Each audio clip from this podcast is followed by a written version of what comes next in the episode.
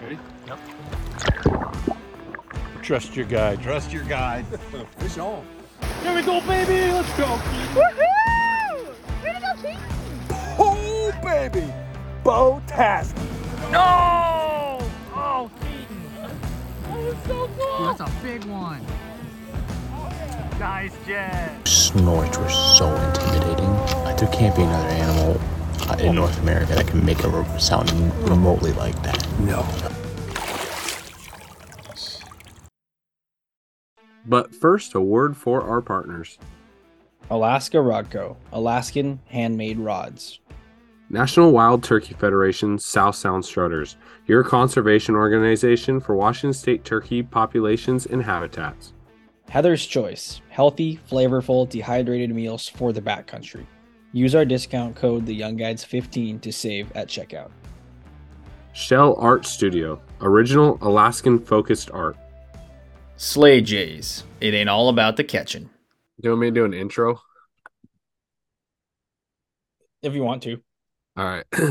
Welcome back to another episode of the Young Guides podcast. Uh, today, Kyle and I are going to kind of just chat, talk about our hunting seasons, um, the successes and the not six, the not so successful parts, and then um, we're to just kind of see where the wind takes us, and, and we'll chat up. I figured this would be a good uh, episode to jump in and get us rolling into this year's podcasting season.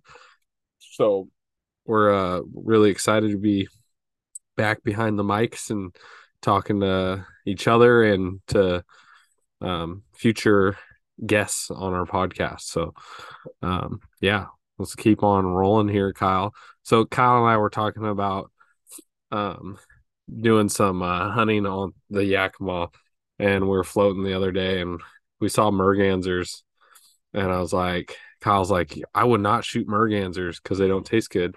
But then I was saying, I think you can turn about anything into pepperoni. And um, I don't know. You you tell us if you've eaten mergansers. Send us a DM. Tell us the way you like to eat them. But I think just it's just a filler, right? Just throw it in the pepperoni. Yeah, you could just cut it in with any duck and then I don't know, throw some pork fat or something in there and Yeah. pepperoni sticks.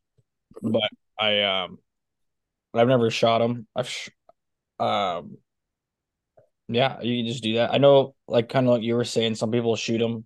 I mean they they go towards your duck limit, but you know, you're also you know, getting rid of a bunch of fish eating, salmon smolt eating ducks. So I guess Yep. in a way that could help, right? Yep. Yep. You you would hope, at least. And there's so many of them. Oh. Uh, there's like places I fish, and I swear you'll see like, you know, you'll see the the hen, and then she'll just have like 10, 15 babies behind her. You're like, that's a lot of mergansers. That's what willow's like in the summertime. And in the spring, all those mergansers are eating all those salmon smolt headed down or salmon fry headed down river. So Yeah, it's one of the many things in our uh, salmon decline. So, but let's not go down that path. shoot a diver, save a fish. Ooh, that'd be a good t-shirt. Ooh, oh man, Shoot a merganser, save a salmon. I'm sure that would go over well down here. Mm, Probably. Well, yeah, we've been kind of MIA. We released a couple episodes this fall and obviously missed some of the summer, but Keaton and I were really busy with guiding and then work and um hunting trips. It's just been there's been a lot going on. And so we haven't been keeping you guys super updated and haven't really had a lot of time. Keaton's had a schedule change, so Yep. um, we're finally kind of getting back to you now. Yeah. I'll kind of dive in a little bit on my schedule change because that that's a big change to, you know, where I was to where I am now. Um, if you have if you listen, you have fished with me in the past. I'll still be doing a little bit of guiding, um, but I took a new uh, job, little better fitting, a little more towards adulting. So, gonna keep doing that. Uh, my schedule is not as free as it once was when I was working at the school you know, having summers off and stuff, but now I don't have that, but still going to do some guiding on the weekends, and um, I'm still putting on all my fly tying classes, and I got a few seminars that I'm lining up, um, which will be pretty exciting. Um, but yeah, I mean, you hit a selective path fitting path and i'm really excited with this opportunity that i got and uh, it'll hopefully give me more room to do um to do better things for not only our podcast but the fishing community and um, just kind of better my life all around. So i'm pretty excited about that um, but yeah it's it's going to slow me down a little bit. So if you have gone out with me in the past we my schedule will be more selective on when i guide and when i go out fishing. But yeah, yeah i'm super stoked for you that you were able to you know change that up and hopefully that'll be for the better and yeah. Super stoked. But yeah it's it's been good. A little change my first week last this week you know happy thanksgiving to everyone who celebrates. Um that's been good and i feel like an easy way to slide into the new position. Um i mean it this last last few months have been super busy for me and you i think. You know, if I'm not out hunting or trying to hunt or fishing, you were out hunting or fishing, and if if not that, we are both out hunting and fishing. So getting a getting a schedule to line up to podcasts, it's finally coming together since we're slowing down. But we knew that from the start when we started doing this podcast, huh, Kyle? Yep, totally. So. Well, unlike today, we were supposed to podcast a while ago, but I was on the lake fishing this morning, and the guy I was with dropped his phone down the hole. So we spent like an hour trying to fish his phone off the bottom of the lake. We didn't never got it back, but you like sucks. Just nah, things happen, but it, it definitely sucks. He's like, well, I guess it gives me an excuse to get a, a 15. but, quality pictures, quality photos. Uh, you know, honestly, I got an iPhone for photos and for especially for like airdropping between my computer and my phone or other people's iPhones. Yeah. Quite honestly, some of those, you know, Androids or like Galaxies or those Samsung phones take even better photos than the iPhone do. I know. There's some super quality photos that I've been seeing lately off of some of those people. I'm like, oh, did you shoot that with a DSLR? Like, no, just shot it with my Samsung. I'm like, damn, that's a good, good quality photo. Yeah, that's crazy. So, but, Kyle, what's what's been new with you lately? What's uh you you've been doing a little hunting, doing a little fishing. Mm-hmm. What what's this uh last few months look like? How was your guide season? Guide season was good. Um busiest guide season I've ever had. We went uh up until the middle of October. Shane and I, the last two trips that we ran, uh we ran together as a group and um then I pretty much went back to Heather's Choice, and I've been there ever since. Um, been working, picking up extra hours, and working as much there as we can, making product. And um, let's see, that was middle of October. Don't think I did. We did a couple uh, bear hunts. Emily and I did. Um, shot some grouse. Um, I had a, a knee injury that kind of affected me for a while. Made it hard to do a lot of hiking around. An IT band issue, got that figured out. Went down to a wedding in Utah for a couple days, and then saw family in Washington, and then came back working, working, and um, then I had a, a big hunt. I won't I won't go into too much detail quite yet. We do have some episodes recorded, you know, in the field during that hunt we want to release and, you know, try to do some other stuff with some of that content before we bring it on here. But um uh, it was a it was a good hunt, multi-day uh, deer hunt um in the in the rut up here in Alaska.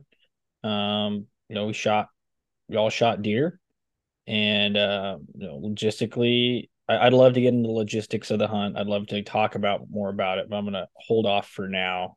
Um, but a lot happened weather wise, hunting wise. it was it was a pretty crazy trip. We could probably cover several episodes just on that, and then kind of planning for the future. So um, that took up a lot of my planning and a lot of my time. I was gone for almost a week, and um, yeah, so that, that once we got back from that, it's been processing deer.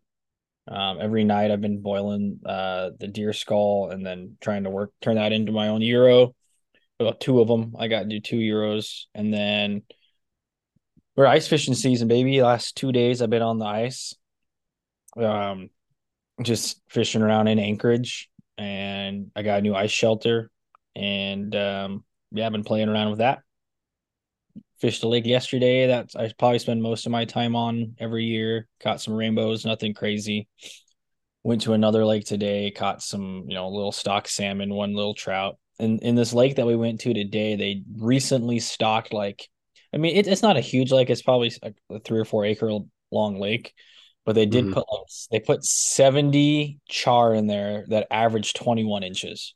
So Oh, yeah, so I was trying and last year in that same lake I caught one that was like 17, 18. So I was really trying to find those today. Um, but we never never got anything big. It was mostly small fish. But it's really cool right now with those with the salmon.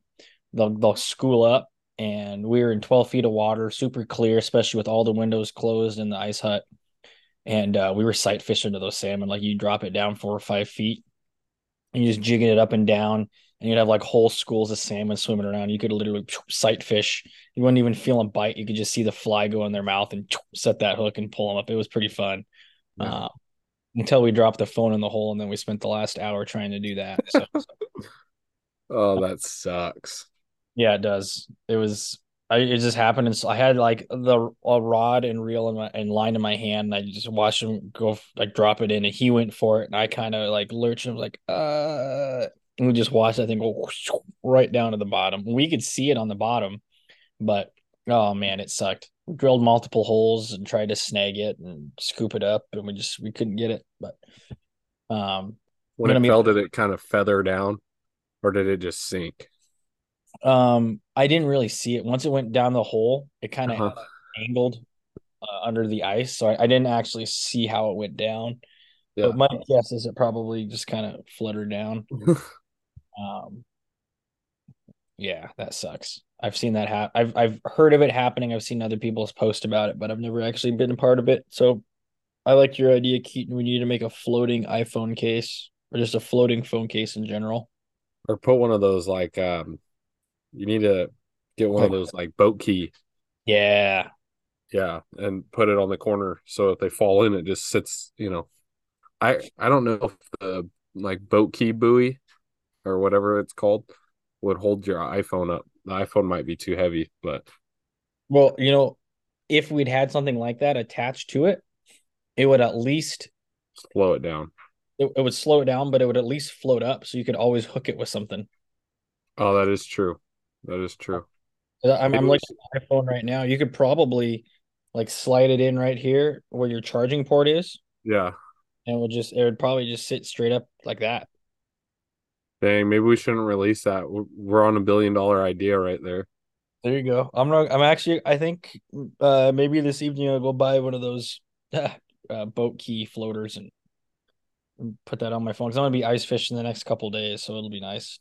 That They do have floating waterproof cases. really for an iPhone Yeah, for uh for 40 bucks. on Amazon. Yeah. Yeah, this is a there's a bunch of them. It's a thick phone case, so That looks that looks super thick. yeah, They do you're have, not they do have phone pouches like those the waterproof ones hmm and that are floating. That might be better, honestly. Yeah, you could put it in that. Yeah. Well, uh, they make those where they're like tethered to you too, so that would be nice. You could have like a retractable tether. That might even be better. Yeah, you almost need something so you you know you're I've like I've never personally ice fished, but when I watch videos, right? I see these guys they're they're pulling out their phones in the sh- you know in the shack and stuff. And it's only it doesn't look like a big hole. What is it? Like 6 inches around or or Yeah, more. Eight, eight to ten, depending on what odds you have. but you're like looking at that and you're like, how? What are the chances? But you, you know, these guys will drop their phones and hit the ice and it'll just slide right towards. It's probably because you're pulling when you're pulling fish in, water's getting up on the ice or something, makes it slippery. I I don't know though, but it's it's always amazing to watch people drop their phones. I watched one guy go right down his leg and it like went off his foot and right into the hole. I was like, that sucks. Yeah, it ain't cheap. I told him at least you lost your phone on Black Friday. Maybe you can go to the farm store and get a deal. it was meant to be. I guess so. But yeah, oh to be ice fishing. I'm gonna do some pike fishing tomorrow through the ice. Um and then go fish some other lakes the next well, I've never and then yeah, fish some lakes the next day that I've never fished before. So Yeah, that'll be exciting. I don't the place that Keaton and I went and pike fish, I don't think I'm gonna ice fish there because that'd be a hell of a long walk. All the way out to the other side. Yeah, it took forever just to row there. I can't imagine dragging a sled across. I don't even know if that lake would be frozen. It's a pretty deep lake. Yeah. Then right where you and I fished is, you know, moving water, so I don't even know if that's going to be frozen super well. I, I wouldn't want to take Emily out there quite yet. The lake yesterday, did it today's lake had like eight to ten inches of ice already. The other lake I was on yesterday had like five. So a little nerve wracking. Yeah, five. I mean, five is plenty. You can drive a vehicle on it like six, but oh, crazy! I don't know what moving water or springs would do to it. You know, one thing you could probably do, we could probably go to that lake that you and I fished and just fish, you know, like really close to where the boat ramp is and just fish along the edges. I bet we could probably find some pike. You could probably go right off the boat launch because it was pretty deep right off the edge of the boat launch there. I mean, and it had a nice drop off and a shelf.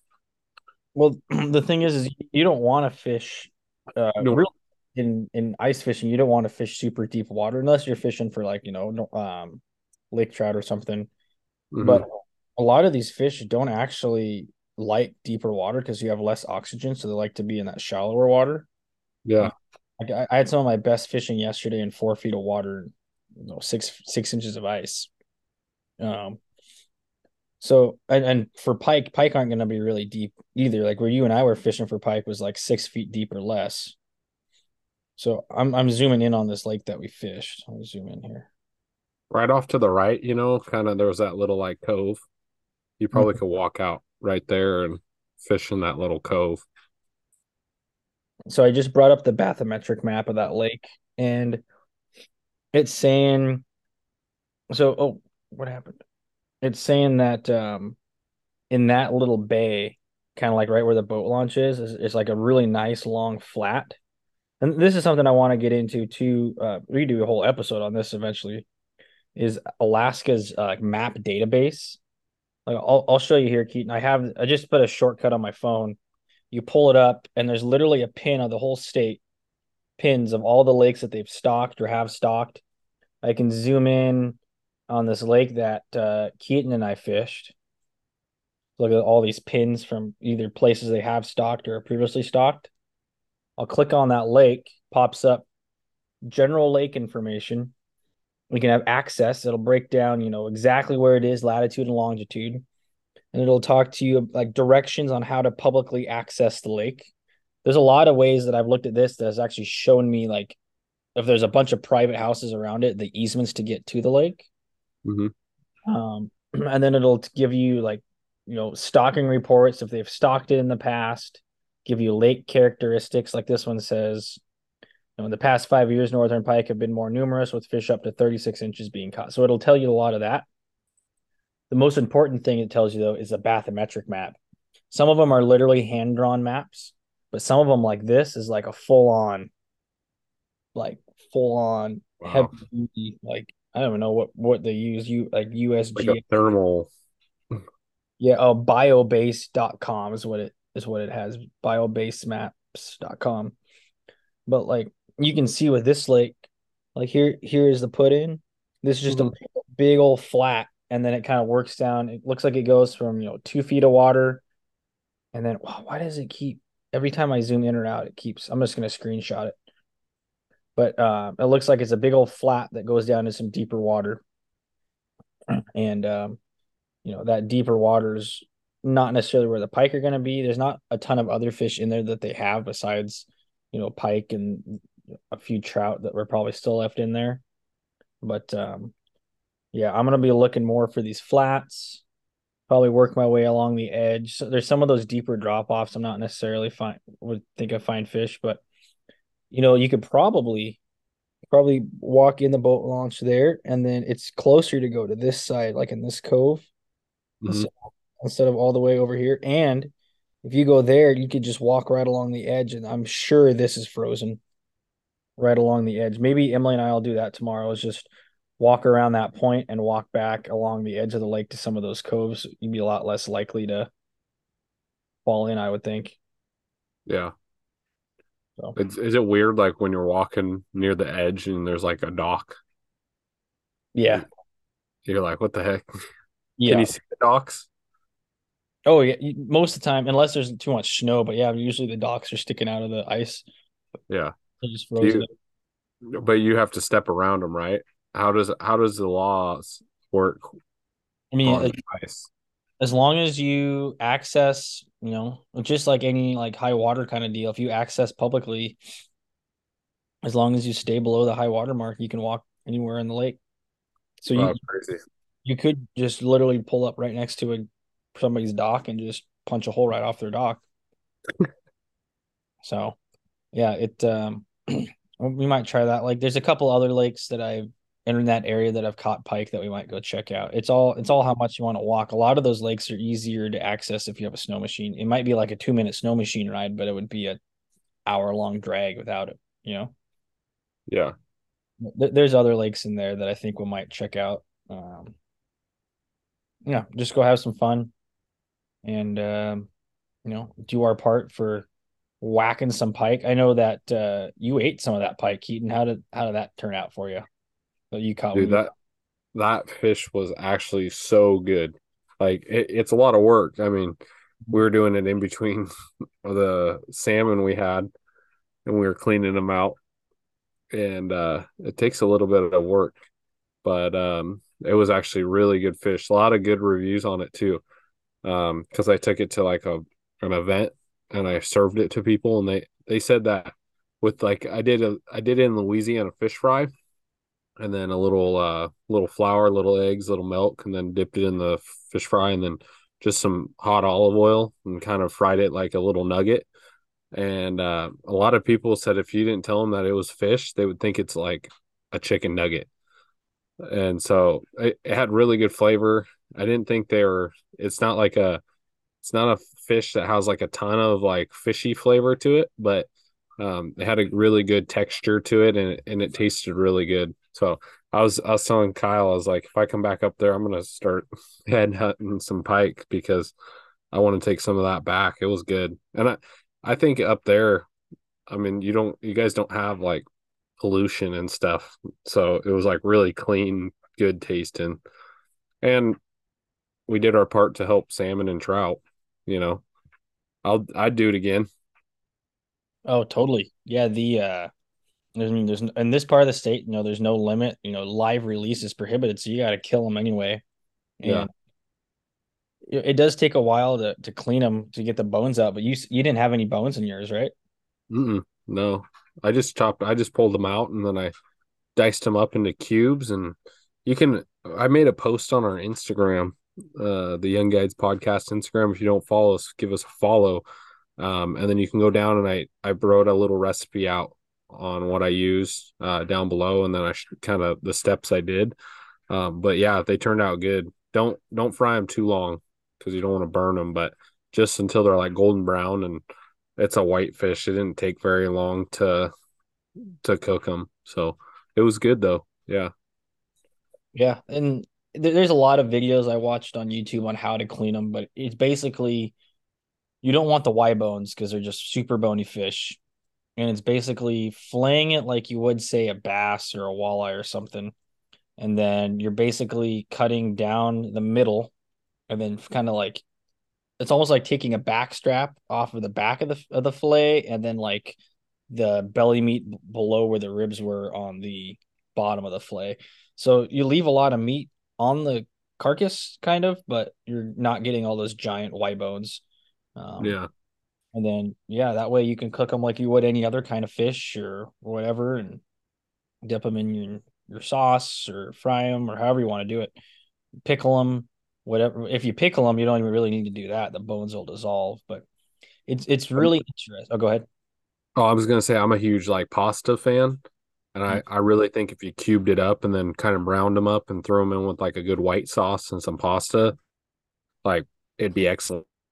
It like it really and I from the fish that I ate, it really did not have like a gamey fish flavor to it. Like I know sometimes those those fish can have like a you know like a potent kind of white fish flavor, but no, nah, it was good. It was outstanding. Those fillets I noticed are very like they're very thick, but they're also like super yellow and they're they're pretty firm. I thought too. Mm-hmm. It's almost like a like a saltwater fish kind of firm. You know what I mean? Yeah, yeah. No, hundred percent. Like it wasn't like a. I could see maybe if it got like um really warm, it might lose that firmness to them. But the time of year we were catching them, they were cold, and then we filleted them and froze them, flash froze them, and it, yeah, they it turned out. I pulled them out, weren't slimy, nothing. It was it was great, and I think that that back strap piece that you kind of talked about mm-hmm. on the back was like one of the better heartier chunk pieces when I you know when I'm dicing them up. Um, kind of down below, it's a little flatter piece of meat, but mm-hmm. yeah, it was it was great. Yeah, I think honestly, since they do want you to kill them, you could probably just flay them and take that backstrap piece off and not even worry about the rest. It's such a pain in the butt, but I mean, yeah. it's got to be a decent sized pike too. You can't really do that with anything under like 14 inches, otherwise you're not getting enough meat off. And no. they want you to kill them anyway, so or do you, and, you use them? And just to add on, we're kind of encouraging. I mean, we're we're encouraging to go out and do it. It's awesome, and it's it's good for the sand, you know, helping the salmon and the trout. But they are a really fun fish to fish after. We are throwing streamers for them uh, up in June, and you would throw this. You, are almost like sight fishing in some way, and we we would find them, see where they're like eating, you know, bugs. Like the one that I first sight fished um, came up and like it looked like it ate some type of uh, like bug on top of the water, and it came out and ate it. And then so I threw the streamer at it, and we started stripping it back, and that fish it's they're so weird because they charge at the streamer and they'll they'll just stop. And then you'll just kind of do some slow strips they'll charge and then stop. You know they're not like a it, i thought i was telling kyle how weird i thought it was. It's not like any fish i've gone after. You know they they really it, it's insane. I can't even describe it but when you're when you're stripping it back they literally just stop. You think like when they're because they're darting after it they they take off and kind of flutter after it and then they stop like dead stop. There's no like little glide or anything. It's insane. Um and i could see how they can be uh, an apex predator to some of our uh, smaller salmon smolt and you know and trout and because they they're quick. They'll go out they'll grab it then they'll just stop and go back and wait to ambush again. But yeah you know you're stripping that streamer back they're coming after it they hit it and then they'll stop they'll hit you know kind of come after it and then they'll just grab onto it and they put on a good fight. It was a it's a different type of fight but uh, the only way you're going to really find out is you got to go out and do it. But i would say one of the funner fish to to fish for up in alaska. Yeah i totally agree. It was it, it's so weird. They do like a hover, like like they'll chase it, and then like you said, when they stop, they're just you can just see like their their fins just kind of like hovering and like you can see it in their face. They're like thinking about eating it and then you make it one more strip or you just let it sit long enough and then go and then just like dive into it and just suck it up. Yeah. that, that, first one that you hooked I, I believe it was the first one actually on the hook set bit that fly off. Mm-hmm. Yeah i i felt it take. I could feel it starting to go. And then i as soon as i went to hook up with it it just popped right out. And you I think the wire leader's the way to go that you have on there. We we did a really thick mono or uh or a fluoro. And uh I mean I was using what like I think I was using 25 mm-hmm. and we thought it'd be good but they're they got some sharp teeth to them, and Mhm. they when they want something, they get it. So Yeah, yeah, that was 25 pound, you know, maxima, and that uh, literally that pike just bit right through it. it's it's not like um when you break off either. Like it is literally bitten through. When we got it back, it was flat. Like it looked like someone took a knife and cut it. It's it's the weird. They're the weirdest fish. But if you're gonna do it, wire get a wire leader. Um, I think we were throwing sparkle minnows, right, Kyle? Like a I tried a dolly a little bit, but I don't think they really took the dolly. I think the the gold and and green or the white and um, kind of that white silver stop um, sparkle minnow worked the best for them. Yeah, a lot of those fish in that particular lake were eating sticklebacks, so they were looking for those small bait fish imitations. Yeah. That's what they're really keying in on. But yeah, the the wire I fished a couple different types of wire leader. I fished one that was like uh, uh, well, I can't remember what the one of them was. But the one that I liked the most, I believe, was the Orvis tapered leader hmm and it was like an intermediate, like clear sinking tip, and then the last, you know, eight inches was a wire leader. That one really turned over well. I, I did that a lot with my um, Alaska Rod Co Anadromous uh, nine foot seven. Oh man, the way that thing just lays out on the water is perfect. I, I love the way it casted, and it was super easy. You know, you're trying to fish a little bit deeper anyway, so you just put that that tip tip it basically onto your fly line and you're not fishing deep so it's not like you need a full sinking line it's perfect for when you're fishing you know up to 10 12 feet deep it's just enough to sink down towards the bottom and then strip it back away from the weeds Yeah. Yeah. and that was a fun time. yeah that was super cool and and if you guys want to like see kind of what we're talking about um fly fish dan and i did a video at the exact same spot and uh, you can see in the video exactly what Keaton and I are talking about, where we're casting, you know, sight fishing basically, casting towards the bank and then stripping these streamers back. And um, Dan did a really good job of putting a video together that really kind of captured that because when when he was up here in Alaska, uh, we were gonna you know fish for trout where I usually guide, but the rivers were blown. I was like, hey Dan, let's go check out this pike spot I I've been looking at. I've never done it before. And when Dan and I went, that was the first time I'd ever tried it. And you know, we had a lot of success. Went out with Keaton, we had success. I went out with another client, and it was it was slower. Um, it, it's interesting how the things change. I don't know if because we're killing them all, if they're out like repopulating that spot very quickly, or, or if other people are going out there and killing them before more move in, which doesn't really matter because we got to kill them anyway. But that one time that we went and I took a client there. The last time I was there, we caught like a almost a 30 inch pike out of that that same spot. So Yeah. and it was cool because that guy's fished all over the world, and that was his first pike. So that was kind of cool to be a part of. I haven't looked at it, um, but I was going to say that Flyfish Dan um, is now asking for people to uh, subscribe by payment on his YouTube channel now, which is, I mean, I'm happy for Dan. Um, so I don't know if the I haven't gone on to the YouTube channel to see if the videos that he posted previously are um if they're they're still out in the public or if you have to pay to watch but even if you have to pay a couple bucks it's worth it because dan's a, a guy full of knowledge and i mean he's got all types of videos all over the place and it's super helpful. So if you if you got to check it out spend a couple bucks and you can go i have a video with flyfish dan and so does kyle.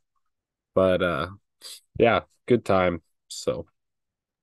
Yeah, I'm looking at his Instagram or sorry, his YouTube right now, and you know, I don't, I, I can still, you know, log in and, and watch his videos. I'm, I'm going back and looking for the the one that he and I did. Yeah, it's still up there, and um, it says I had to kill every one I caught.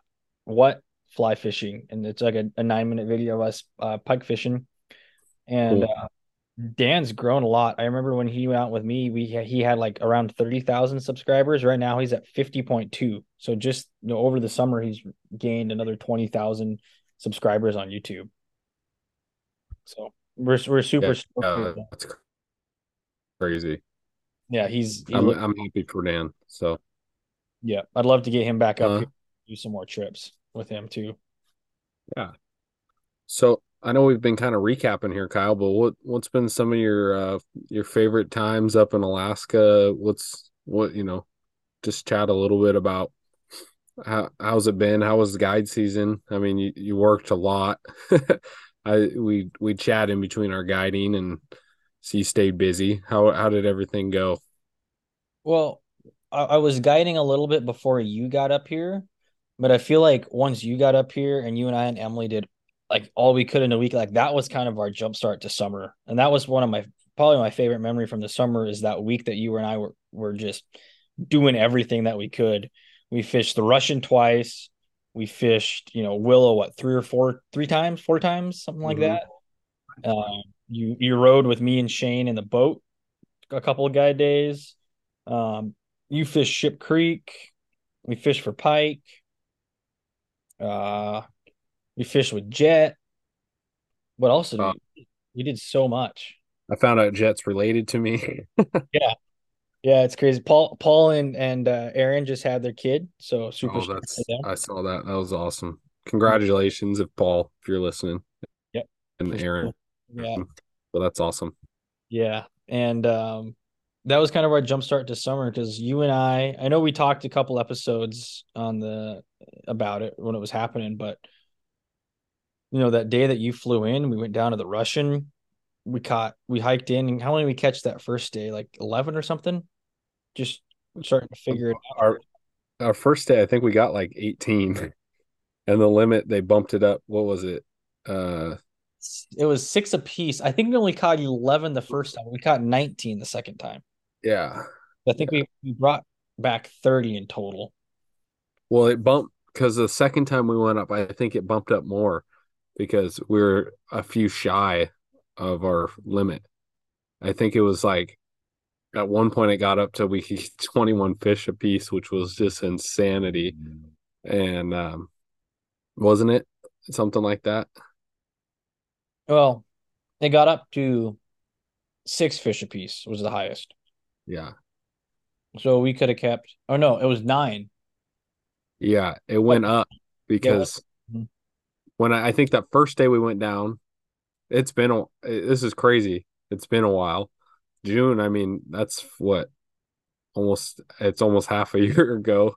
Yep. Uh but yeah, it was we got off the plane, went down, went fishing, never fished for sockeye. You just got some advice from someone and we kind of went for it and we ended up finding a you know hiking up and finding a decent spot to go in and uh, everyone seemed really chill and it was a fun time and then we kind of got the idea of where to be and once we got into that golden spot i still think back i was watching videos the other day of we are just you know we're just standing up there and you're just watching you know fish would flood in. They get into the pocket to take a break and the fish would just stack up there. And then those fish would take off 30 minutes later and start going up. And then a new fresh flight of fish would come right in and drop into that pocket and you just you know you just kept hitting them. And we figured out a lot of stuff that week on how to fish them and how to approach them. It, it was pretty cool. It was a fun time. And we filleted a lot of fish. We did do a lot of flaying, a lot of cleaning, not a lot of sleep? Not a lot of sleep because let's see, we we did that right, and then we drove back that evening. hmm I think I guided the next day, right? Yeah we we stayed up flayed fish Mhm. until like i want to say midnight or one Mm-hmm. and then you're like i got a guide and we got to leave here at like what what time you usually leave there like six right Mhm. and then we got up we went up you went out guiding i i think i rode that trip with you guys Mhm. and we did that then we we went and fished after then we drove back to anchorage Yep. and then what did we do that i think we went back down was that The Russian one. Monday, Tuesday, Wednesday, we went back and fished the Russian because we we knew where we wanted to go. So we got up early the next day to drive down to the Russian because we only had a, a certain amount of time to be down there. Then we got back, ate dinner, and then we were filleting fish and cleaning fish till with Well, um we had to go to the AW. We were recorded with AWP boys. yeah, uh, recorded with AWP, came back, uh, and then that Cooper was in town. That he came in, and we're like, "Hey, Cooper, good job guiding. I know you just worked really hard. Now you're going to help us bag and fillet fish." And then I was outside filleting and sc- making scrapes, and you and Cooper, one was cleaning, you know, kind of cleaning up the fish fillets, and then the other one was vacuum sealing. That was a hell of a night. And then we got up so you could go guide the next day. I rode on that one, and then we fished. Yeah. And then we went pike fishing, and then we, i like, I just remember a couple trips, and it all becomes a blur after that second time on the Russian. Because I mean, I swear, like after that, it was just go, go, go. Um, between your guide trips, and then we, I think we did a half day, and then me, you, and Jet. Oh no, that was a day off. Me, you, and Jet went fishing, and we went for grayling, which was insane and fun. And then we went we went out and fished on the Willow and had a pretty outstanding day. That was like a good kickoff to the the summer. Yeah. And then I flew home and and you were just on the go, Yeah. which is a good Yeah, no, for sure. That one day, you know, we got when Cooper rolled in, you know, we cleaned fish. I think I went back and guided. You fish Ship Creek that next day while I was gone, right? Something like that. Mhm. Yeah, I went out with Nina. That was fun. And I ended up hooking into a king. That was, this was insane, right? As I was throwing a, a blue fox spinner for kings, and it wasn't looking too great on the horizon. I won't lie. And uh, so we decided to switch switch sides. The tide came in, and I threw a blue fox spinner out, and Nina started talking to me, so I left it. I kind of just reeled up a little bit of slack. Well, I'm talking to her, and I'm like, okay, and so I start reeling down, and then all of a sudden, I this was on the Alaska rod that we bought. Remember, me and at, at one point before we went down to fish for sockeye again, me and uh, Kyle here went and bought a thirty dollar Walmart rod, and we decided, huh? It was a combo, just like thirty dollars for rod, reel, line. Yeah, like uh, we're like, oh yeah, let's just get another rod to have when we go fish sockeye. So this became it's becoming our staple for Alaska. So we went and bought it. We fished sockeye on it, and then I fished and I hooked into a king on it. Um, I ended up fighting this king for like, hmm, I think the video was like ten or fifteen minutes. And when I got it in, it had someone had hooked it in the side, like foul hooked it, and then uh, it was like a hook, and then like mm, about six inches of leader t- to a swivel, and it broke at the swivel. So my my hook off my uh my spinner hooked into the swivel, and then I reeled this fish in, and I was like, the people up top around Ship Creek were like, "You need to buy a lottery ticket," and they, you know, people eh, people get serious down there. If you have not fished Ship Creek, it, it's serious business. People will call you out. They'll be like, "That fish is not legal. Make sure you release it." And I, I like 100% knew my plan was. I kept it all wet. I got a nice picture with it and let it go. But what an experience, right? I mean, it that place, the bait shack, awesome. Dustin's awesome.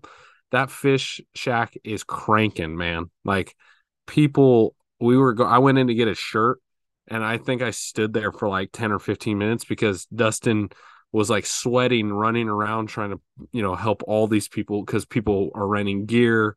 Um, people are coming in to get, you know, guided, and then just average Joe's like me coming up to get a t-shirt and you know a blue fox spinner or whatever so i can go out and fish and ask questions. But uh yeah awesome time up in alaska. That was a crazy day. And then we went out fishing that friday before i left. And with me you and um um Jet. jet sorry. Sorry jet. Me you and jet and that was an awesome day. And Jet's never center pin, and I swear by the end of the day, Jet was out fishing us on a center pin, uh, in our flies, which is another crazy experience. But Jet's fun, and we found out we're cousins, you know, so Exactly. great family reunion. Well, that was a that was a lot in one day because we, like you said, we fished for grayling and we floated. So the grayling trip took up half the day. Then we had to hike in, did that, caught a bunch of grayling, and then we walked back out. Then we put the boat in, and then we floated the float. So like that was a that was a big day. And then I believe I dropped you off the next morning at the airport, and then I had to go guide after that. Yep. You had a guide, you drove up, went guiding, and then I got dropped off. I went home, I brought all my stuff, cleaned up. Sunday night, I got ready and I went and guided Monday afternoon on a, a triple boat or float trip. So that was a that was a lot for both of us right in between the you know, we we jam packed this trip uh in there. We are like we were planning it, I think March. And I was like, what week week is gonna work? And Kyle's like, Well, I got a guide this, this, this. And I was like, and you what did you have? Like a wedding or something down here too? Your dad's yeah. wedding. Dad's wedding in July, early July. Yeah, so you, we had to kind of find a, a day and we just packed it in there and we went for it, you know, between because I was on, going on summer break, your dad's wedding. Then we just went for it and I would say we we got the most out of that for a, a DIY trip.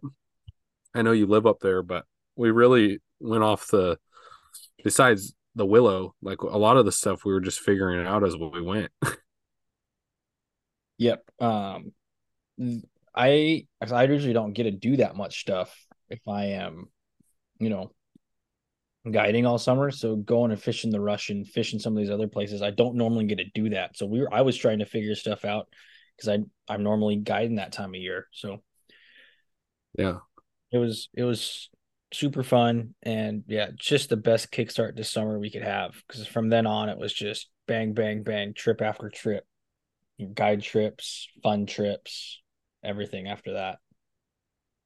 Well, we had our guide season. We stayed busy through our guide season, and then we hit fall and we started talking about podcasting. But between in the fall, between us, you know, going out hunting, um, that was uh, insane. So now we're kind of rounding into the fall and and getting here.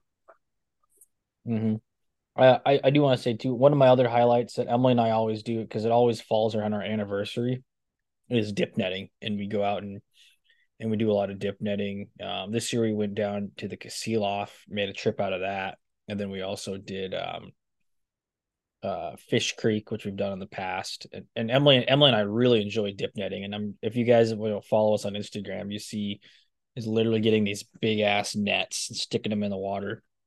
And you wait for these usually it's sockeye, waiting for these sockeye to swim into them, and you're literally pulling these things in, and it's it's super fun. Um, that was kind of my other most major trip of the summer, and going out ocean fishing. I do that every year with Shane and his group. I caught a bunch of ocean fish, rockfish, salmon, halibut. Um, Emily and I kind of recapped that one on episode two as we were driving back. But yeah, once it got into the end of the guide season and we started hunting, I mean, you have a you have a multi-season deer tag, right? Yeah, I've been I I tried something new this year. I tried this uh this like tree farm permit. And so I was like, well, I got the tree farm permit and I'm about at multi-season, you know, draw time. I've been putting in for it. And so I finally got selected for it. And uh, I did some pre-scouting prior to elk season. I was up there and uh the first time I went up there, I watched like six, you know, it, it's any buck up there. Um, so I watched like six two by twos. There was a three by three, pretty nice bucks come up when we were driving down this road. They all came out of this this kind of gully and up the hill and over and then up into this. Um, they just clear cutted it. So they they come up over right in front of the truck. We went down the road and we flipped around, and then you can look down on this lower clear cut and as we flipped around, we get out, we're glassing, we're just kind of scouting these deer and they start to walk off. Well, then I drive up a little further and I look down to the lower clear cut. I watched just two giant bull elk. And I was like, oh, this is looking this is looking pretty solid, like a good choice. Um, they ended up dropping down and later on we we went down into this ravine and it ended up being like a canyon that drops down and it was thick as shit down in there. Um, we I'll kind of get into that a little bit here, but as we're watching the bull elk drop over, we watch another like four by four uh, blacktail buck stand up, look right at us, and just take off walking. So uh, about two weeks later, we took some time off, went elk hunting. Um, we were going to hunt four days. Uh, we hunted three days really hard. Uh, I think I put in just like three days, I put I want to say like five to six hundred miles on my truck driving around and getting out and walking down into uh, clear cuts because this was my first real season of hunting Western Washington elk. Um, I grew up hunting Eastern Washington elk. I haven't had success. Um, the year I started hunting Eastern Washington elk, uh, that year they all got pushed to one end of the unit into this guy's like farming fields uh, because they had uh, a herd of wolves move in and then a bunch of other predators. There was a big problem down there. So I was like, ah, I'm going to mix it up this year. Tried Western Washington elk. And then I, when I was out there, we hunted pretty hard. We got out, we went down, we tried bugling. I think it was kind of a little bit early um, for the rut on this side, but uh, it was a it was a fun time, a learning experience. I didn't have success this year. Um, we we hunted three days getting in there, and then on the we were going up the fourth day, and when we were going up the the highway, they had a huge uh, rollover accident on the on the freeway, and so the semi truck blocked our path on the freeway there, and so we are like, dang, so let's take the side road and we'll cut up and go, you know, go up. And it was pouring rain that morning, and we come off the freeway and we come around and someone had got in a spinning accident and it's a two lane road. And so they spun their car out and ended up hitting someone else. So that road got blocked. So we just turned around and went and got breakfast and went home because mm. were like seen very much those three days i mean there was signs there was like uh, big elk you know elk prints in the ground and sign of elk around but it's not like eastern washington where you can look out on a hillside and, and see elk you know you're looking in to these thick um you, you can you can look in the, the clear cuts and if they're there you'll see them but other than that you can only see like 10 15 yards into some of these areas because tree and brush is so so thick. So you get out walking you only can see so far. And then uh after a few days up there we are talking to people and apparently there's some giant cougars up there. So i mean it makes sense why they're not going to be screaming too much and and making noises but you know it's a learning experience. I think i kind of got an idea if i do it again next year on how i'm going to do it and put a little more time into the scouting side of it. I think you got to be up there and, and and scout it out and f- kind of figure out where they're going to be. But that was that was an experience and then i had a multi-season tag so i was hunting deer in between and we were coming down uh, right before elk season, we went up the weekend to scout too. But I brought my bow because I could hunt uh, blacktail, and so we're driving around, and then it's a nice day, and then the rain moves in, and when the rain moved in, all these blacktail started coming out onto the road systems and right near the roads, and it, it was coming down to it. There was probably thirty minutes left in the day, and as I'm coming down the road. I I we we saw like 10 does before that. No no bucks and I was like, well, I know there's bucks because, you know, a week or two before I watched all those bucks down in the clear cuts. And uh, I come around this corner and I just see antlers just sticking out. This guy was just getting ready to cross the road and my timing was not the best. So I pull over and I see him kind of getting ready to cut. I grab my bow and I start going up the hill. But like I said, once you once they make that turn and they start heading up into that thick forest, it's it's really thick. And uh they're smart. There there's there's a reason they're called the ghosts you know of the pacific northwest. And they can get right up next to trees and lay down and look they could be looking right at you but you know the colors and how everything lays out in there you just couldn't see it. But so i learned a lot there. We, we hunted hard. We did a rifle season later on. Uh bluebird days. We only had two days to hunt deer.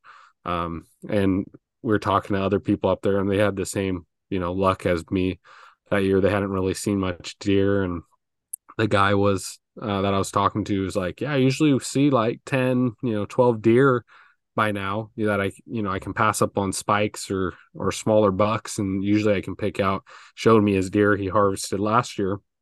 And he got a nice little three by you know not little but a three by three.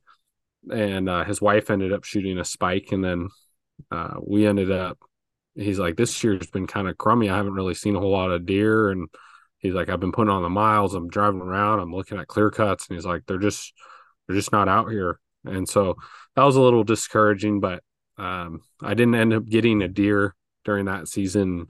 And now we're kind of getting into like right now is the late season. So I'm going to try to get up there another weekend or two and see if I can end up finding a deer to shoot with my bow. But it's kind of a last resort. And uh, it, it was, it's been a tough season. I mean, that's the, the way hunting goes. I think, uh, I think it, it, it can't always be successful, right? And it's just you want it to be, and you you put in the miles and you put in the time, but it doesn't always go the way you want it to, and it, it's a little discouraging. But you just got to keep at it, especially on the west side. So that's that's what I've learned, and uh, but I enjoy doing it. Besides, and this this is probably like a comment everyone makes that they don't when they don't get deer and elk, but it, it's awesome being out in the woods and just you know you get to see sunrises over over the mountains. You get to see i mean we watched tons of grouse. I almost the last day of uh, elk hunting i was going to shoot a grouse with my bow but it i couldn't it's just like i nothing lined up for me i i went full draw on this grouse i was just about to shoot it and it just went right off the tree and i was like ah so and it really lined up but we went out and uh had a pretty successful goose hunt in November with the guys. So that was pretty fun. We we did a guide service and um, it was it was awesome. We uh we it, I've done a few trips and it's kind of they can be hit or miss because those geese are uh they they pick and choose, but when you get them coming in, it, it's fun. They're big birds. They come setting right in. They're honking right over the top of you. When that guide says take them, they're they're not like ducks. They take a little bit to get up, and you can put the hammer on them. So that was a good time. Ten of us went out. we ended up shooting 19 geese, and they they're good. We made pepperoni with the ones last year, and this year I think I'm going to try some other stuff. But Kyle was telling me that to grind them up and use them in like spaghetti. He said they're pretty good, so I might have to give that a try. But how about you, Kyle? Uh, that was kind of a lot of of me there, um, but yeah, hopefully I find some success in this late season. Yeah, no, I'm, I hope you do too. And, um, you know, hunting blacktails, really hunting deer for the first time in the rut, um, a week ago, uh, was really cool. Um, so I hope I hope you can get on some late season rut action because, I mean, hunting anything in the rut is fun. Like when we're hunting moose, that's in the rut. Up here, um, I know I've hunted turkeys in the rut before. You know, obviously hunting elk in the rut during early season, but I've never hunted deer. Um, so that that's a new experience, and I I I hope that you are able to find some success with that. Um, calling them in and yeah, the bucks being really dumb. Um, but when it comes to to, to your goose, grind it up, I think would be good because I I have had just straight goose before goose grind. I can't remember what I ate with goose grind. I made something, but I because I grinded the goose up with some duck, and it was really good. Except the duck that I grinded it with kind of messed it up. But next time I shoot a goose, I will definitely be grinding it and making that like spaghetti or tacos out of it. It's a it's a really good flavor, and it's a lot of meat too. Um, yeah. But um, while I was on that deer hunting trip, we shot a, a teal one day it was just a nasty weather day. I shot at a lot of ducks, and the weather the wind was blowing so hard the ducks would fly like over my head, and they would just hover. Uh-huh. Like, it was blowing so hard they would just like sit above me, and so I'd be shooting at them and you know leading them a little bit, or really not even to lead them, but it was blowing so hard it was blowing my shot away from the duck. And so uh, these these mallards would be floating like 30, 40 yards ab- above me, and I'd be shooting. I'm like, how am I not hitting these things? But that wind was blowing so hard at my back, it was just pushing my shot. wasn't even getting to the duck. But I ended up shooting That's one, just just a you know just a little hen green wing, and green wings are supposed to be the best eating, like you know like puddle ducks. And so I took it back to our cabin, and I flayed it open I did I didn't like I didn't like take the skin off. I I just cut the breast with the skin and fat on, plucked it, ripped out yeah. the legs, cooked those, um, bone in. I singed all the feathers off of the breast meat that was on the skin, and we had a pro uh, a kerosene stove, and there was a bunch of pans and stuff in there. Literally threw that duck in psh, psh, each side. It's just super thick, like fat on it. Sliced it open. I don't know. Did I send you the photo of that, Keaton? I don't I don't think so. Oh, you sent dude, me some beer photos, but these things. It was like like super super duper rare. Oh, it was the best duck I'd ever eaten. I'm so I'm gonna cook my duck from now on. It's just it was like eating a stick of butter. Dude, I I'm gonna piggyback off you real quick because we're talking about the the fat, right? Look at oh that. yeah, that looks that looks good. It's a little bit of steak seasoning. Oh, so good.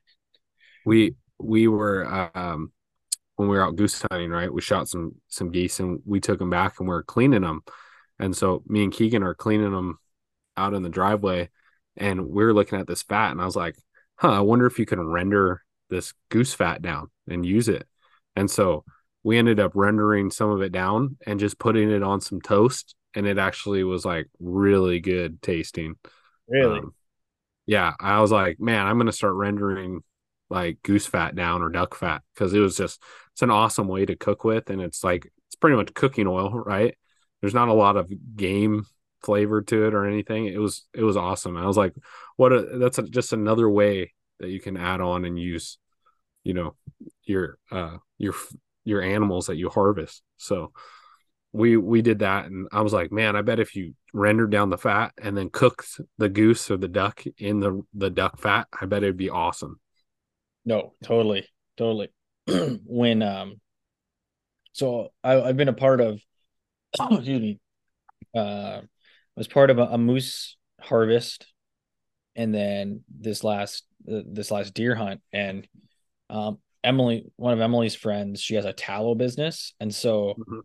uh, we've been taking the tallow like from that moose, and I took all the tallow f- from my deer trimmings, and I brought it to her, and she's gonna render that down. And she usually makes you know like lips or chapsticks or salves and stuff. And obviously she can't sell the moose tallow or the deer tallow, but she can kind of play around with it.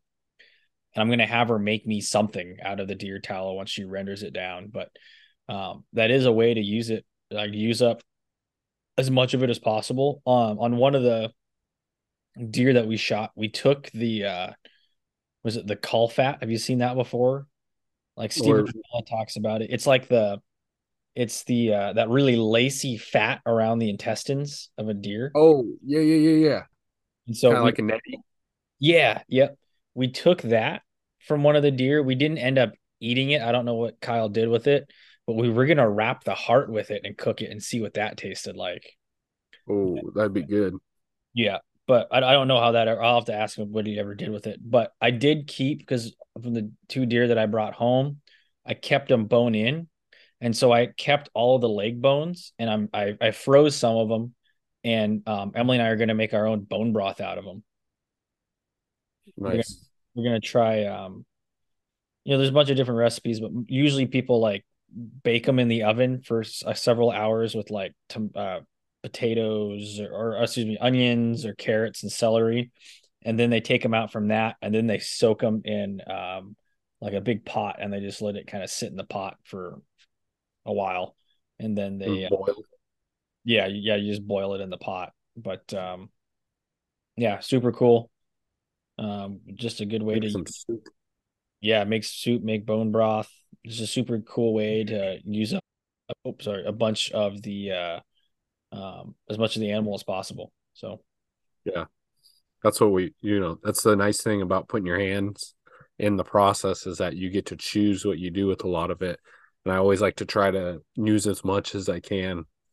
Like I this this last goose trip, I I took one of the uh the goose feet because they're pretty big and they're cool looking, and I'm trying to dry one out. So I, you know, little backyard taxidermy. Hopefully, it turns out all right.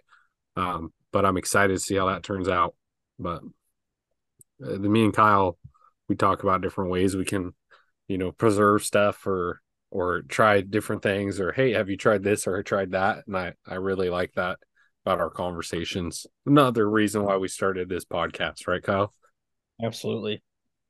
Uh tonight I was actually looking up another way to cook deer and I'm gonna make their um venison egg roll in a bowl. So it's basically a disassembled egg roll, but with venison. So I'm gonna try that tonight. that'll be good hopefully it turns out good. Don't want to get too much into this conversation because I know you're saving some stuff, but yeah, Yeah. that should end pretty good. yeah I, I yeah i'd like to i, I want to dive more in and we will here uh, in a little bit but i'm kind of kind of saving some of that but um besides that hunting wise in september i took uh five days i think for a moose hunt off. It was the last like five days of the season or right around the last five days season. Um and you know kyle i went with kyle again on that and we released some episodes. You guys can listen to those uh while we were on the hunt. You know super cool float trip. It was a, a road access to road access but i mean you could get out there and you felt like you were a ways away but you know you could still hear the highway you could hear trains you could hear you know boats and stuff but it was nice to go on that hunt you know close encounter with a brown bear you know floating and camping every night and then you know ultimately calling that bull in the last night of the hunt not not being able to know if he was legal or not you know looking back and looking at moose since then and antler configuration he might have been legal. It was just it was too close to tell. Um, so i'm glad we didn't shoot it. And ultimately i'm glad we didn't shoot it because if we had we probably wouldn't have gone on this deer hunt that we just went on. Um, i would have had enough meat in the freezer. I wouldn't have been like hey let's go on this deer hunt. So in a way i'm glad that that didn't happen because now we're able to you know i had an, another really cool experience and we got a different type of meat in the freezer. So um, Although I will say that that moose meat is phenomenal. yes yes it it is hard to beat the a moose and you get eight, 600 to 700 pounds of it depending on you know the size of the moose you shoot so um I still got a piece of that backstrap. I'm waiting to smoke up. I'm gonna see how that turns out. We had some camping, so Kyle hooked me up with some when I came back from Alaska, and uh, uh, some backstrap, and I took it out camping when I went crabbing this this summer. That was another thing that I did. Sorry to interrupt you mid story, but we cooked it on uh on a flat iron with some butter, and I did it like medium rare. And everyone that even people that didn't like eating wild game were like, "This is like phenomenal." this is like a grade A piece of beef. it was awesome. No, it's it's super good. Uh, I love it. I love it. Um, I I was able to put some moose in my freezer. Um, well, it would have been November. There was a, a special draw hunt close to town. It was a shotgun only hunt, and a, a guy from church got drawn for it. He had texted me like, "Hey, I'm thinking I'm gonna go on this hunt. Are you gonna be available? You know, if if if I harvest a moose?" And I was like, "Yeah." And the day came. Was like, "Yeah, I'm gonna go out today." well, if I shoot a moose, are you available to come, you know, help pack out and stuff? And I'm like, yeah, absolutely. And know, he called me a half hour after I got home from work, said, Hey, shot a moose. I called Kyle. Kyle and I, Emily and I drove up, met uh met him with and, and his son. His son was able to be there. It was an antlerless moose hunt. He shot this thing with his shotgun at like 20 yards and uh, with a slug. Yeah. And uh, you know, we hiked in in the dark at this point and uh that person had never never harvested an animal like that before and you know they didn't know how to really clean an animal. And uh, kyle and i hopped in there. Kyle and i and emily have cleaned animals. And we started going to town on this moose and we got this whole moose done probably an hour and a half two hours um, going in gutless. And uh, you know got a bunch of meat off this thing. And um, luckily you know there's there's like five or six of us there. And then we had a whole other group of five or six guys coming in to help pack. So um you know again all in the dark and uh ended up kyle took a full quarter bone in front quarter bone in i took a rear quarter bone in from this cow and then emily took a bunch of scraps and we hiked we were the first people out and um you know i've packed moose before and and this this cow was definitely not as big as like the bulls that shane and i shot last year um, but I'm still, that quarter was still an easy, you know, 90 to 110 pounds somewhere in there. Like, like it was a lot of weight. And uh being able to do that and pack it out, I think I think it ended up being a little over a mile and a half. It was all on a good trail, but we did have some uphill. Um, being able to do that and knowing that I could pack that out of my back, I was like, okay, if I can do this, I can def it, it, it was like yes, I can do this and not have an issue. I can I can do a lot of you know heavy uh, hiking and not have too much to worry about. So, um, we were able to be a part of that. We took home, you know, that that night we got all the meat back to his place like midnight, and then the next day we went back to his house and help him like cut it up and wrap it. And I think we took like twenty pounds. It ended up being twenty pounds of meat, of moose meat back from that cow and grind it. And uh, we haven't eaten any of that moose, but we still have probably 30 pounds, I would say, for my bowl, got 20 pounds from that moose. And then um, I was able to, um, yeah, put two deer in the freezer. So I got a bunch of meat from that, probably another, I don't know, probably another 70 to 80 pounds between the two. So we've got a lot of red meat. And then I, I got another buddy uh, that you and I know, Keaton. I'll, I'll, I'll tell you, I'll tell you afterwards. But he's got a, a special hunt tag, and I'm gonna if he harvests one, I might go help him pack that out too, and maybe snag like another ten pounds of meat. That's cool. So, um, yeah, put a lot of meat in the freezer. I was gonna, I was going somewhere with that, and I can't can't remember where I was going, but um, yeah, I had an opportunity to be. Oh, I was I was gonna like that moose quarter was pretty heavy, right? Bone in. That was one quarter. It weighed less on one of the deer that I shot, the last deer. I packed it all out whole, so all four quarters bone in, backstrap, tenderloins, rib meat, neck meat, the head, uh, and the heart. I packed all of that out in one load, and it weighed less than the rear quarter from a cow moose. Crazy. That's that's crazy. Yeah, that was like, I was like, this is this is easier than packing out a moose, and this is the whole deer. I'm like, I put that thing on, like lightweight, lightweight, and I freaking roll. Uh, I'm I'm sure you've had that where you like you, you sit down basically, and you, you sit down on the ground and you slide into your pack, right, and then Yeah. strap on, and then you you like you do quickly roll over to your stomach on all fours, and then you push up on all fours and stand up. Like that's the only way to do it, just because the pack is so heavy. You don't just you don't just pick it up. I mean, throw it on your backpack and just walk off. Yeah, exactly. Exactly. Um, I will say one thing that I think really helps attribute to like being in good shape is um I I'm part of the the mountain tough uh workouts. I, I I'm part I joined their their subscription and um they have like specific workouts tailored to like hiking, backpacking, firefighting, military, and um it's like a cross like between it- it's it's kind of like CrossFit basically. Um, but you know, they got video workouts every day, like this is what you do this day, this is what you do this day.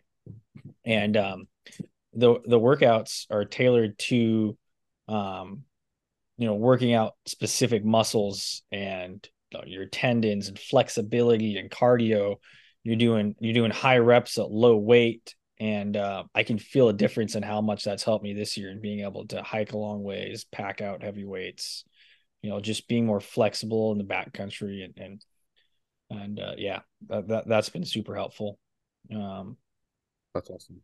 yeah, trying to think. Yeah, being, oh, go ahead. being in shape helps out a lot. Yeah, when you're like prepping and like going on hikes, you know, like a, a lot of people throw on a pack, put some weight in it, go walking. You think it think it sounds goofy, but it does help you out when you're carrying all your stuff. You know, I know I I'm like an over preparer, so I I'll throw a lot of stuff in my pack just to be like prepped and ready to go just in case something happens. I know some people like to pack light, but I'm just like if there's a couple of us out here, you got to have some necessities in your backpack. And so it just having that and then if you harvest something you got to carry that out plus what you harvested. So it takes a little bit but yeah it's worth it doing that extra bit. Yeah, for sure, for sure. where were you going with it kyle? You're saying something Yeah, I don't, I don't. Other than that, I don't really think I had any other like major hunting trips come up. Um, went out duck hunting a couple times with people. Nothing. I mean, killed a few ducks. I, I, I didn't shoot many ducks. The one time I went out with with other guys, they shot ducks, and I didn't. I didn't even pull a trigger. And then uh, once by myself, didn't never had an opportunity at a duck.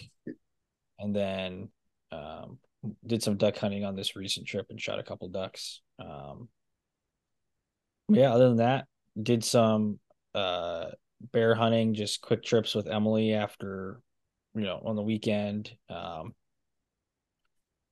put some stocks on some bears that never really panned out. I did um I did pass my archery certification course up here, so now I'm a a certified bow hunter in Alaska. Um and really all that does is it allows you to hunt um in in uh, certain areas that are archery hunting only. So there's there's a few areas in the state, usually you know around easy to access areas or close to um, large populations.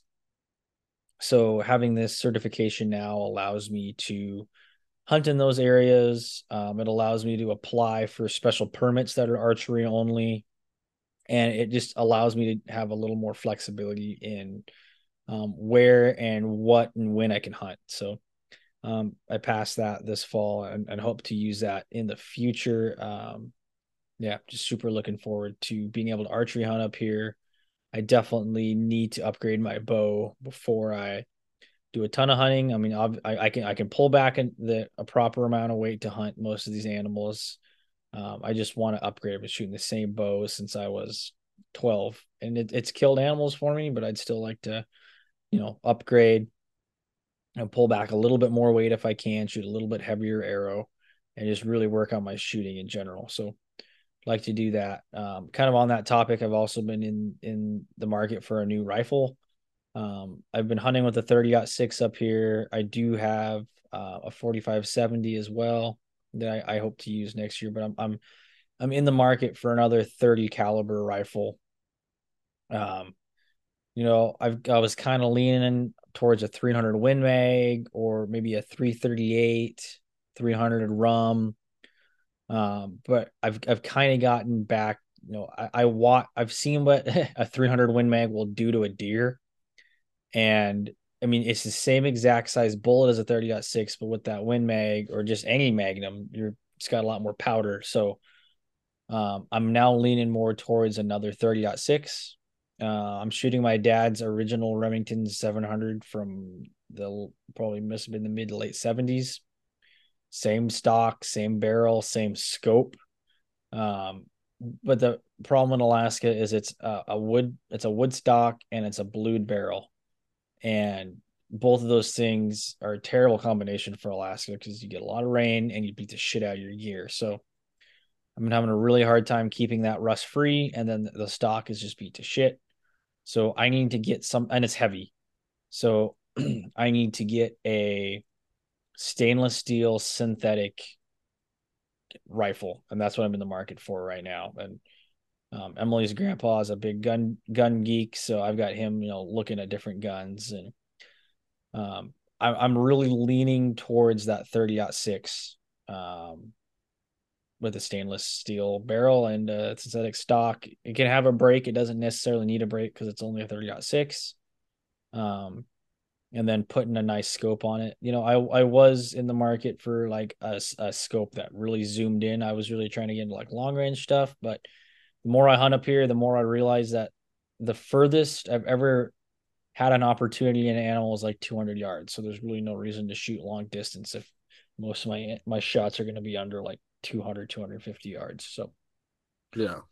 Um, and that's what a 300 Win Mag would be good for with a full length barrel. You could reach out there a long ways, but I'm really not hunting habitat that would be conducive to that. So yeah, looking at that 30.6, I'm I'm I'm really leaning towards the Tikka T3 uh X Light. I believe it's like it's a super light gun, and then hmm.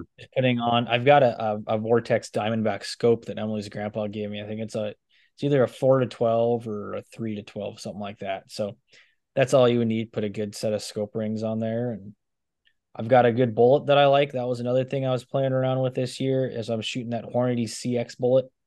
Uh, did, did I send you a picture of the bullet, or did you see the photo of the bullet? Uh, yeah, the one that went through the in the meat.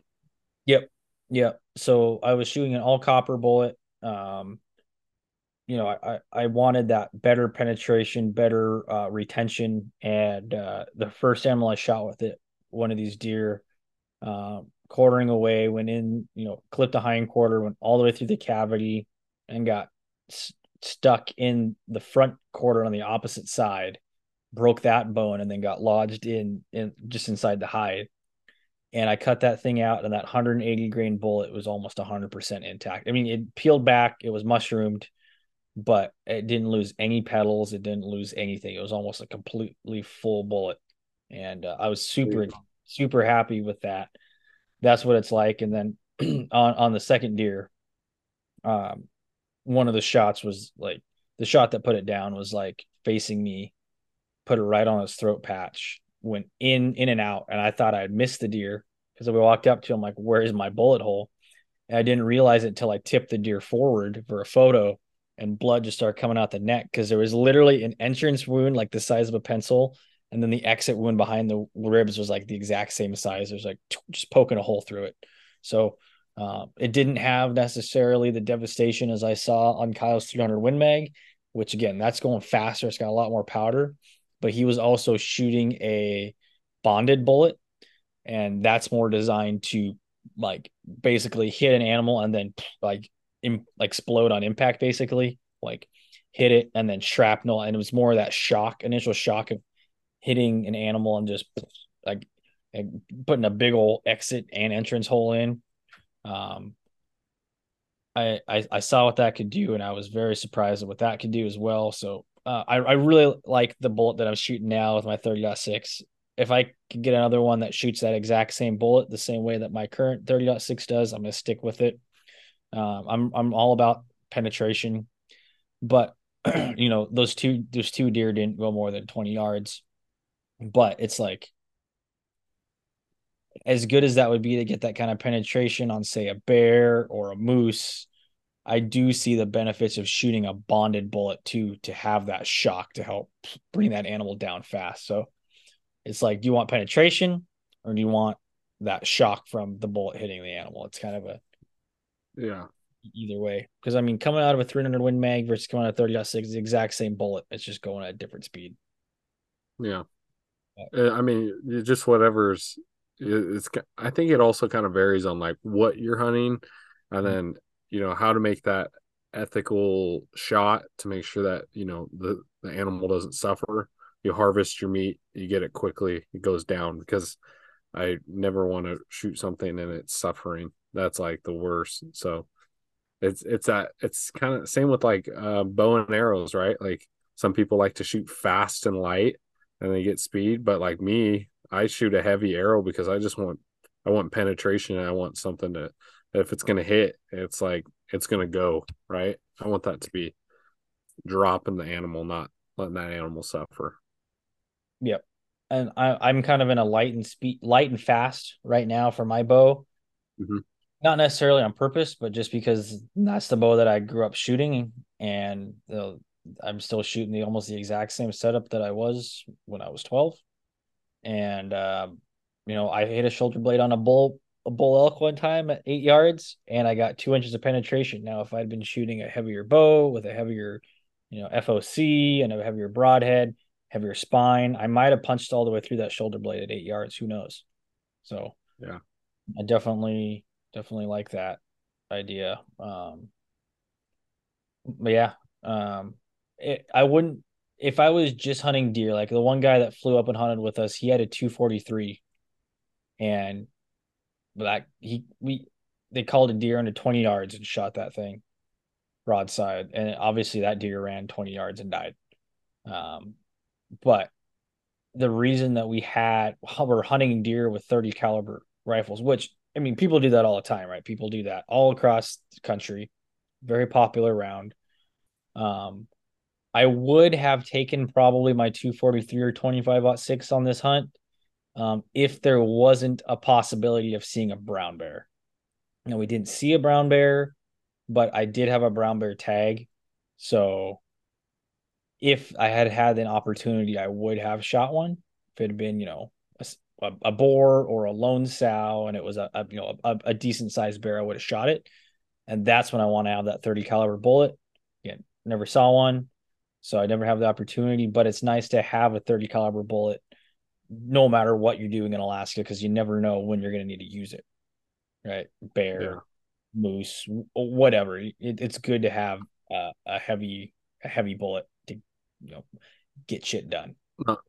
Not all the animals in Alaska are the size of an island blacktail deer. You know, like a moose is. You're not shooting a two two three at a moose or, or you know a two four three, not a two two three. But yeah, you're Yeah. not shooting those smaller calibers at a moose or a bear. I mean, people do it. I know that people can. You could shoot a moose to two forty three. When Kyle and I called that bull into thirty yards, you could have probably shot that with a 243 90 grain bullet. And at thirty yards, is if you hit that thing good, it's not going to go very far. Yeah, Might not get through and through penetration, but you could definitely kill that moose at thirty yards with a two forty three. So, um, pretty crazy.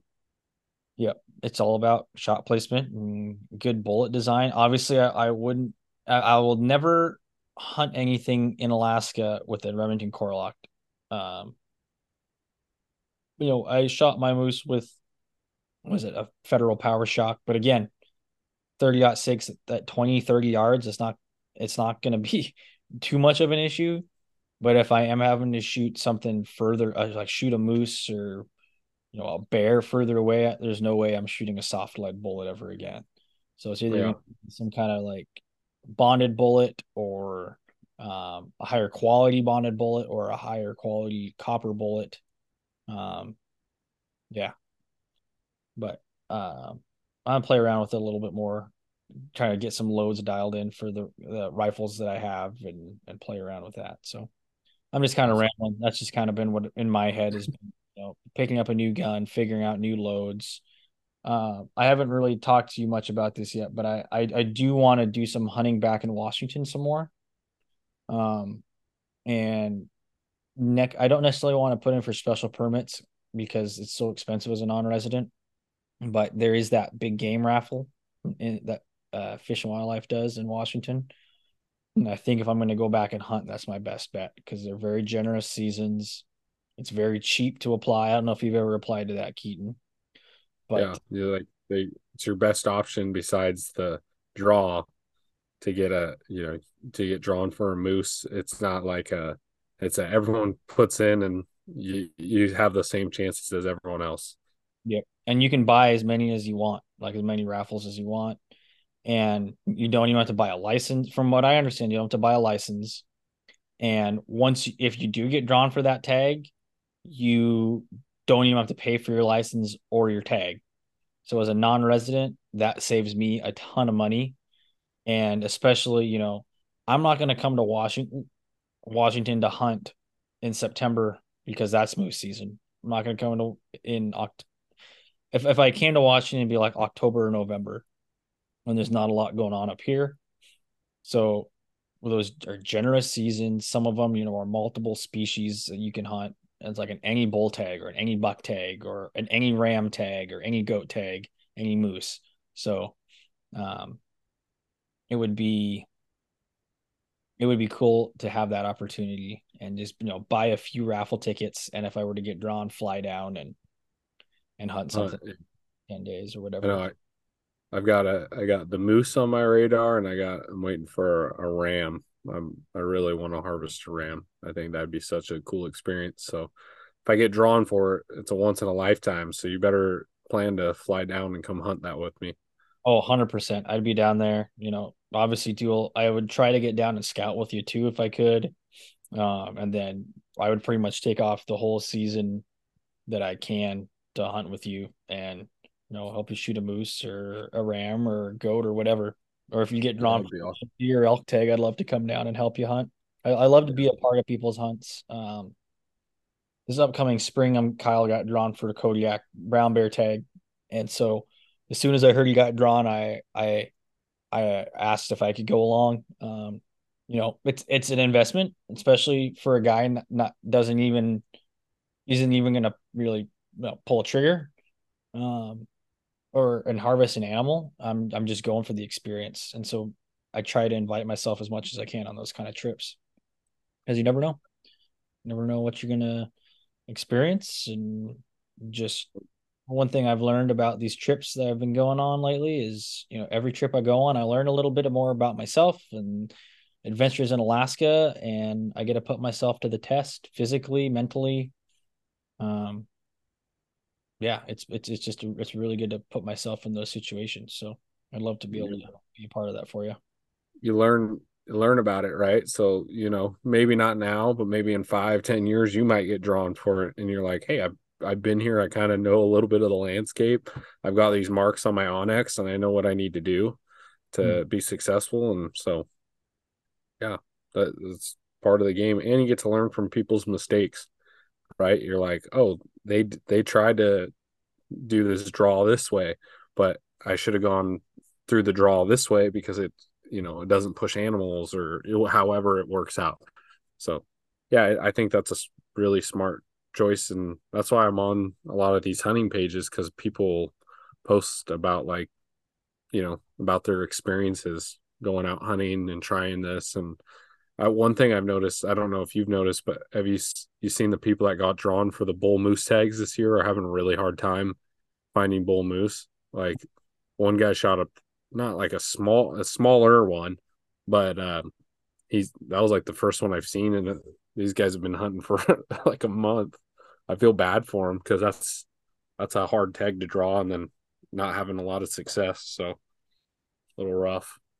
Yeah, totally, totally. It's uh, it'd be it would be devastating to you know to wait forty years or whatever to get drawn, and then you don't shoot something because there wasn't anything there to shoot. Yeah, Uh, it's one thing if you don't hunt or you don't put effort in, but if you're hunting nonstop and you just don't see, you know, anything or a bull that's worth taking, it's just it, it'd be it'd be really devastating. hmm Um, with that being said, Keaton, what are your thoughts on coming up here and hunting in Alaska in the next couple of years? Yeah, I, th- I think with this new job, it's uh, I my first year's kind of, you know, I only got so much time, but you know, once I get a, if I get established and if I keep working on this job and uh, get myself set up, I think that's something that's going to be doable. You know, take a, a few days off and come up and you know float or fly in somewhere. I think I'd love to see how that experience turns out. Um, I've been looking at that too because, like, I mean, take it how it is, but Washington's getting pretty tough to hunt in. Uh, I think our access is getting more limited. I mean, there was the place that I harvested a deer. We did a podcast with uh, Michael Farnes. I went back to go hunt that spot. It was all blocked off.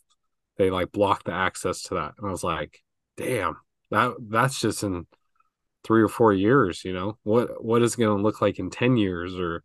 you know, our public land, I feel like I see more and more land getting sold off, but kind of kind of rough. So, and then you got people, you know, there's counties here that you got to have private access to be able to harvest an animal or or whatever. But yeah, I've definitely been looking into doing some other stuff and getting out of state and trying it, but it's it's expensive. You got to have the money to do it. So, but I'm excited. I, I'm gonna look into you know, I'd love to come up and and harvest an animal with you up in Alaska. Me and Kyle, we fished together, but we've never hunted together. Like we've said in the past, our friendship's kind of weird. Uh, like we were we were buddies, but we weren't like super close. And the second we moved to Alaska, everything clicked and connected, and we, just became really good pals. So, yeah, I look forward to see what the future holds with us, Kyle. Yeah, absolutely. No, I'd love to get you up here and you know, that's one thing about having a contact up here, like and having friends and a place to stay is like it makes it a hell of a lot easier than if you were to like just DIY it. Didn't know anybody, didn't have access to a vehicle, you had to plan everything. Um, it's it's it it it definitely has its advantages to either one live here or two have somebody that that lives here and you know knows has some connections and stuff. So um, I could definitely I could pretty much get us and figure out a way to get us anywhere in the state. I've been I've been talking I'll talk to you off the air, but I've been talking to some people recently about some so honestly pretty easy DIY trips that we could do um, in the next year. So um, That's cool. Yeah. I'd love to. One thing I think would be cool is uh is go do an antelope hunt together.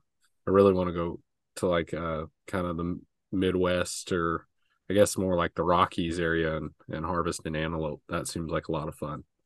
So and it tastes pretty good. Yeah, we'll we'll have to talk about that. You know, one, one thing that we talked about, I can't remember if we were going to do it. Th- I think we were going to try to do it this fall, but it didn't work out. Was pyramid? Yeah. Yeah, we'll keep that on wraps until we get down there, but uh definitely working on it and and hopefully figuring out. Did you see that we got a message from our friend and he's saying that anytime we wanted to come, just let him know. So we'll have to keep that in the back pocket, but yeah, we'll we'll talk a little more off the air about some stuff and uh I'm excited to see what, you know, these next year or two years leads to us and Kyle and I are we're trying to find the time and put some puzzle pieces together uh, in this recipe, but we hope to see this podcast and this platform grow. Um, you know, we hope that we're we're giving you guys educational or um, you know information that you guys can learn from or take and and you know buy a certain product or or learn from a certain person or learn from our mistakes uh, I would not say that we're professional at anything we do, but we love to do it and we love to share our experiences. I mean, honestly, I just said, you know, like hunting, right? I've had a rough year, but Kyle's been having a lot of success, and the, the that's the only way you get better is you going out and trying it over and over again. So, um, that's been been awesome. Um, but yeah, I is there anything else? Well, see, I wouldn't say I've been having a lot of success. I'd say I've been having a really tough time hunting this. I, I hunted a lot of days for moose this year, and had Mhm. one good opportunity for probably, you know, close to probably twenty hunts. Because a lot of nights I would go hunt after work, or I would, you know, have a day here to go hunt, or I would take that whole week off, and um, or going bear hunting. I had a lot of hunts this fall that didn't happen. And it was just the persistence and just keep going and going and going and then going further and doing more than what most people would do is when you start putting yourself in that situation. So like you said, you just gotta put your time in and and and you have to make those experiences happen. And even in Alaska where there are a lot of animals, there's not a moose behind every bush, there's not a bear behind every rock. Like it's it's Mhm. a lot of work. So um yeah, I, I know it'll happen. Just the harder you work at it, the more you do it. And it goes for hunting, fishing, you know, family life, jobs, whatever. The more you put into it, the more you're going to get out of it. A hundred percent. So Well, I think that we covered a lot of stuff today, Kyle. And I mean, I just wanted to add on kind of a little bit onto our outro, just kind of get people looking into the the near future. Uh, I'm going to be putting on a few fly tying classes, some winter tying classes this year. Um, there's going to be a little cost to it because I'm trying to set it up to make it easier uh, for for everyone. But uh, be- between fly tying classes and then um, I'm going to be putting on maybe some intro or some uh, casting classes. I had some people reach out and ask if we could do something of that sort. So trying to plan that out and figure out like the cost and and the all the uh, things that need to go into that. So uh, when that comes up and I get some dates on the calendar, I'll start sharing, and I'd love to see some people there um, and just helping out with our uh, our mission here would be awesome. So you support us there, or you can help when you support us there. You also help support the podcast and and help our, our platform to grow. So totally. Um, I also want to you know hit hit you guys with our partners. You know, um, Alaska Rod Co. You're looking for um, you know a new rod for somebody this winter for yourself for a family member. You know, hit up Matt. He's uh, if you guys have been keeping track of him, he's got a new shop he's trying to get set up and um, crank out even more rocks. He's got a pretty high demand, so go check him out.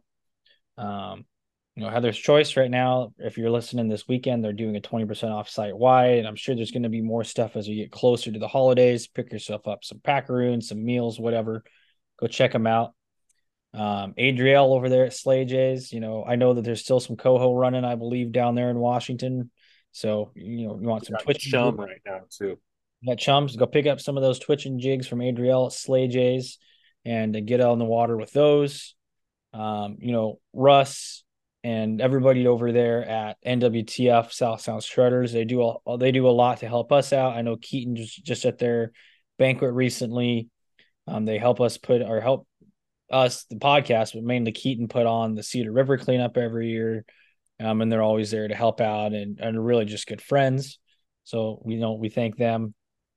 Um, we have Shelly over there at Shell Art Studio, you know, making us awesome logos. I, am sure you guys have seen some of that stuff that we've had um, her you know, collaborate create for us. So um, huge shout out to her. And um, I missing anybody, Keaton? You got Slay J, you got Shells, and then you got uh, Alaska Rod Co, NWTF, and then Heather's Choice. Yep, yep. And you know, there's That's a lot. like- of, yeah, there's a lot of other cool brands, you know, that and people. You know, shout out the mayor. Woot woot. Um, Mayor lot- Salsa, baby. Mayor Salsa. Go check some once it's available. Go go check it out. But you know, there's there's a lot of, of other people. AWP, uh, Alaska Wild Project Boys. You know, Jeff Lund at the On Step Alaska. Um, you know, they share a lot of our stuff and and have us on their podcasts. Uh, they collaborate a lot with us. Um, there's a lot of you know other people from local brands that I've been able to interact with up here. Um, you know, Ken over at South Central Bead Co. Super awesome guy. Um, there's just there's a lot of it's a cool community up here and just in the outdoors in general. I know Keaton's got a lot of connections down there and Mhm. know a lot of guides and outfitters and yeah, super cool to be a part of that and to be on this platform to connect you guys um in that way. So yeah. You got I just want to also say you got Christmas and the holidays coming up. Um, Bear Paw River Guides, I'm sure are gonna have uh um certificate cert, uh, I can't say it certificates um so that you can get uh, Ellensburg Angler um if you're looking to do a trip with Kyle or not Kyle or I. Um and then all the people that we just did um make sure to you know support you have a you know someone that likes to fit loves art or uh, loves conservation or you know needs backpacking food. Just the little things help these small business blossom. So especially in this this time of year and uh, with the holidays coming up uh, you can get a nwtf um, lifetime membership uh, help support turkey not just in our state but also in all the states that have turkey um, you can get uh, backpacking food like i mentioned um, i mean there there's a list of things that you can get and just just support uh, if you can support anyone support these businesses so For sure. Well, cool. I think we've been at this for almost two hours now, Keaton. So we should probably let these guys go and you know a good uh good recap of the season. Um and yeah, we'll start getting back onto our schedule, get you guys some good guests. Um I will say if you did not listen to the episode that Keaton and I did with Alaska Wild Project, I believe that was episode number uh let me pull them up here. Hold on a second. Alaska Wild Project. This would have it would have come out in July. So let's see. Mhm. That was episode number uh 124 it came out July 16th. It's a three nymph day with Kyle and Keaton of the Young Guides podcast. About a three hour long episode that we did with those boys. You can also find that's you know wherever you listen to podcasts, you can find that on their YouTube too. If you want to see, you know, the stuff that we're talking about on the computer screen, or if you want to see the six spread that we made for those boys with the fresh salmon, um, you can watch that on YouTube and watch a whole podcast video. And then um, I also recently recorded an episode with Jeff Lund at On Step Alaska. Um, that episode was uh, episode 366 guiding trout and hunting moose uh, october 16th and uh, it's about an hour that i i chatted with jeff about um, you know my recent moose hunt and then um, a good recap of the, the guide season. So check those things out and um, yeah. Like and subscribe write us a review really helps uh, get us out there and put us in the ears of other people. So with that that's all i got. Keaton you got anything else? nope, that being said, this was another episode of the Young Guides Podcast. We'll catch you on the next one.